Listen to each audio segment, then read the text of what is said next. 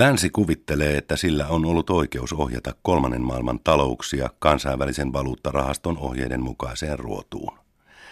Pääomien on liikuttava vapaasti. Tuo vapaus ei kuitenkaan koske työvoiman liikkumista. Länsi linnoittautuu nyt nopeasti. Yhdysvaltojen ja Meksikon rajalle on pystytetty piikkilanka-aitoja ja keskitysleirien kaltaisia tarkkailutorneja. Aidat ovat nousseet myös Eurooppaan estämään maahanmuuttoa. Lännen mukaan sillä on oikeus syrjäyttää hallituksia ja pommittaa vihollisiaan kolmannessa maailmassa. Se kutsuu tätä humanitaariseksi interventionismiksi. YK on kielenkäytössä sitä kutsutaan vastuulliseksi suojeluksi. Kun länsi tuhoaa Libyan kaltaisia valtioita, se ei tunne minkäänlaista vastuuta ihmisten elämän tuhoamisesta näissä maissa. Sotaa pakenevien pakolaisten pitäisi vain pysyä kiltisti leireissään. Näin intialainen maailmanpolitiikan professori Vijay Prasad suomii Counterpunch-lehden artikkelissa Euroopan ja Yhdysvaltojen poliittisen eliitin viimeaikaisia toimia ja jatkaa suorasukaista kritiikkiään tähän tapaan. Tekopyhyys on leimallista länsimaisen eliitin etiikalle. Se viljelee retoriikassaan vapautta ja tasa-arvoa. Useimmiten se tarkoittaa kuitenkin aivan muuta. Eliittiä ei kiinnosta ihmisten vapaus ja tasa-arvo. Paljon tärkeämpää on rahan ehdoton vapaus. Tämä on pääoman diktatuuria. Vitsai Prasad työskentelee nykyisin Yhdysvalloissa Trinity Collegein professorina Hartfordissa. Aikaisemmin hän on toiminut tutkijana esimerkiksi Beirutin amerikkalaisessa yliopistossa. Prasad tunnetaan sujuvana ja tuottelijana kirjailijana, jonka tuotanto käsittää pitkälle toistakymmentä tietokirjaa. Tunnetuin ja palkituin hänen teoksistaan on The Darker Nations, tummemmat kansakunnat. Prasad on myös toimittaja, joka kirjoittaa säännöllisesti esimerkiksi intialaiseen Frontline-lehteen ja The New Arab-sivustolle. Prasadin nimitys Trinity Collegein professoriksi ja laitoksen johtajaksi aiheutti muutama vuosi sitten melkoisen kohun, kun monet yliopiston professorit vaativat hänen pikaista erottamistaan. Syyksi mainittiin Prasadin Israelin vastaisiksi koetut näkemykset. Prasad sai pitää virkansa, mutta monet eivät katso suopeasti, kun hän kritisoi mediassa esimerkiksi Yhdysvaltojen ulkopolitiikkaa. Karismaattisena persoonana hänestä on tullut kysytty TV-esiintyjä, joka ei kaida sanomasta suoraan, mitä hän ajattelee. Vitsai Prasadin mielestä länsi niittää nyt pakolaisaaltona ja terrorismina satoa siitä, mitä se on kylvänyt jo vuosikymmeniä. Pariisin ja Brysselin terroriiskujen jälkeen Euroopan johtamissa medioissa ei ole juuri yritetty ymmärtää, mikä näihin iskuihin on johtanut. Ei ole kysytty, miksi niin monet siirtolaisnuoret ovat syrjäytyneet ranskalaisesta yhteiskunnasta. Tai miksi Ranskan vankiloissa tuomiota kärsivistä vangeista yli puolet ovat muslimitaustaisia – vaikka väestöstä vain vajaa 10 prosenttia on muslimeja.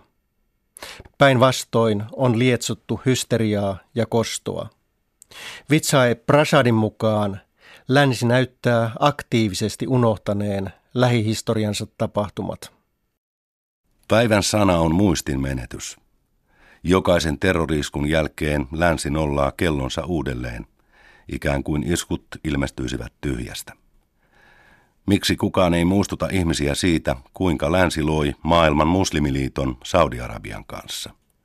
Muslimiliittoa tarvittiin hajottamaan sekulaaria nationalismia ja arabisosialismia Lähi-idässä 1960- ja 1970-luvuilla.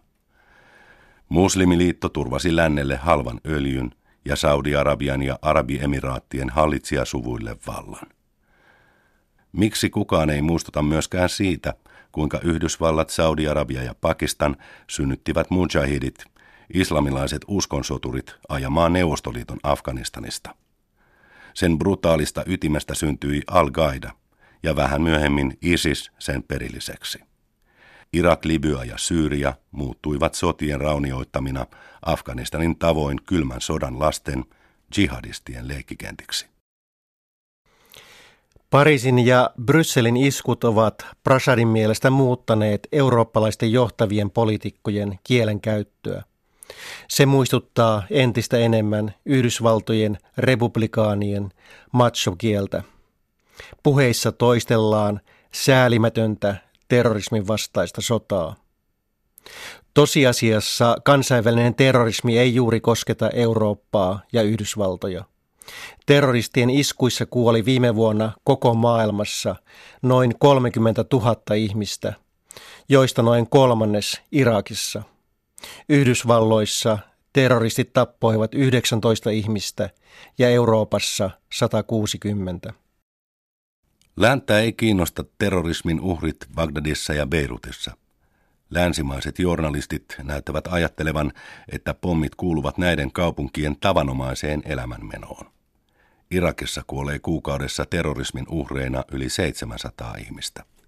Heidän elämänsä ja kuolemansa ovat vain pieniä alaviitteitä lännen medioissa.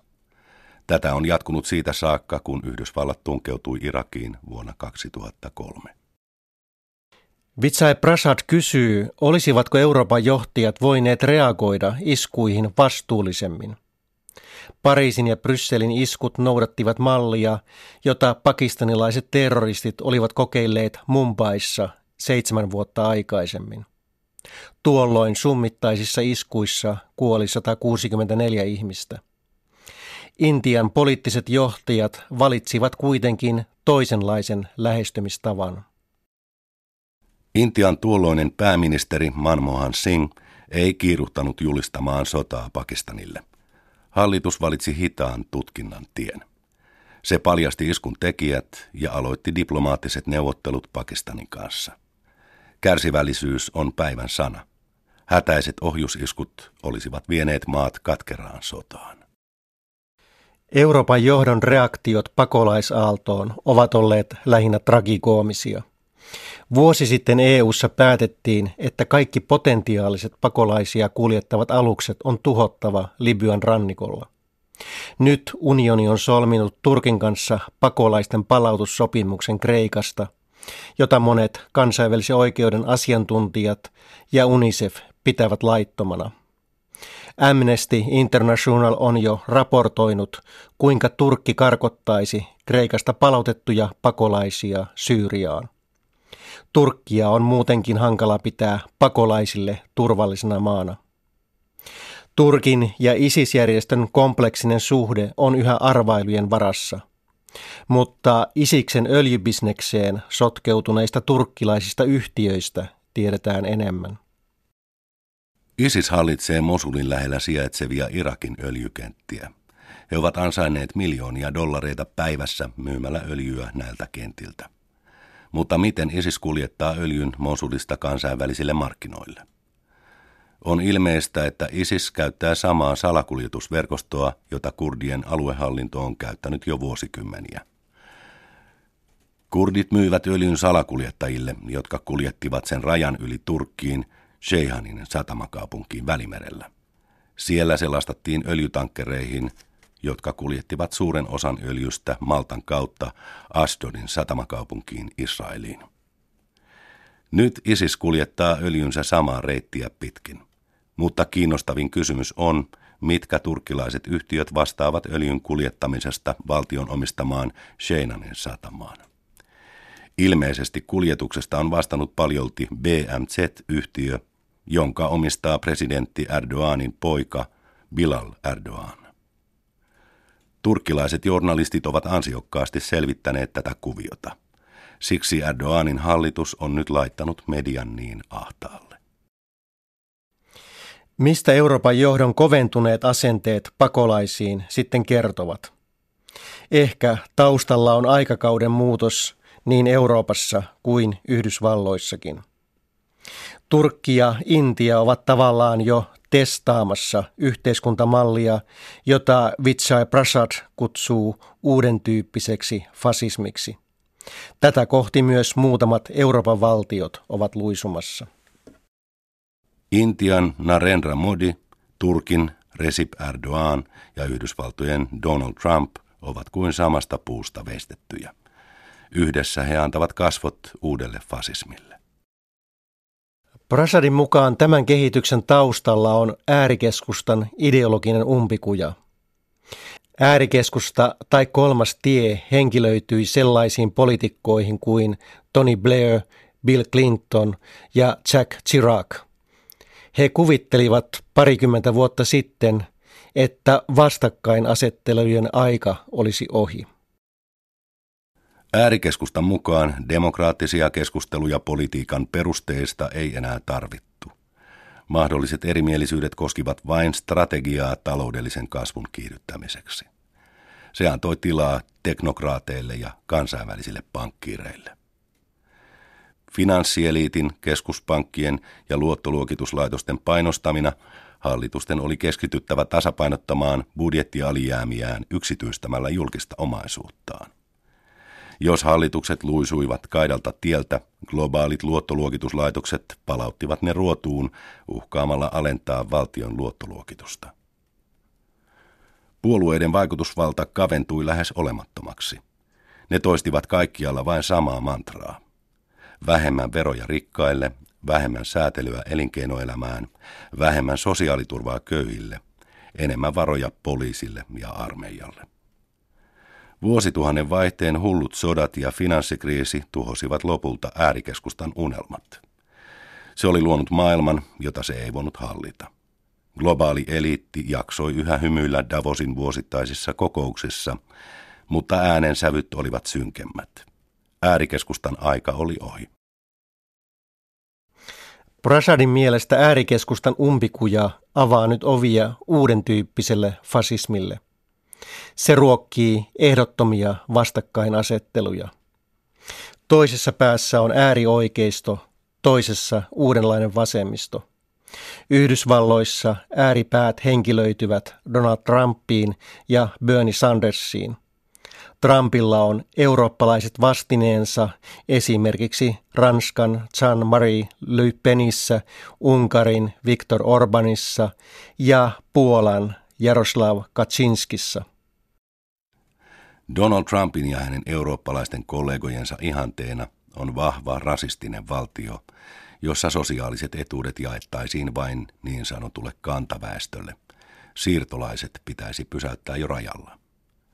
Äärioikeisto vastustaa myös äänekkäästi finanssikapitalismia ja vaatii esimerkiksi globaalien pankkien muuttamista kansallisiksi pankeiksi. Samoin vaaditaan kulttuurin ja koulutusmenojen leikkauksia. Vasemmassa laidassa on Kreikan Sirissan, Italian demokraattisen puolueen ja Espanjan Podemoksen kaltaisia puolueita. Yhteiskunnan äärilaidat elävät jo täysin erilaisessa sosiaalisessa todellisuudessa. Donald Trumpia ja Bernie Sandersia ei yhdistä mikään. Kultaisen aamukoiton puoluetta johtava Ilias Kasidiar ja Sirissan Alessis Tsipras elävät kuin eri maailmoissa. Entä mikä nyt on akuuttia uuden tyyppisen fasismin torjunnassa? Vitsai Prasad tiivistää sanomansa näin. Vähemmistökulttuurit, koulutus ja edistyksellinen ajattelu ovat kaikkialla uhanalaisia. Näiden puolustus on tärkeintä äärioikeiston vastaisessa kamppailussa.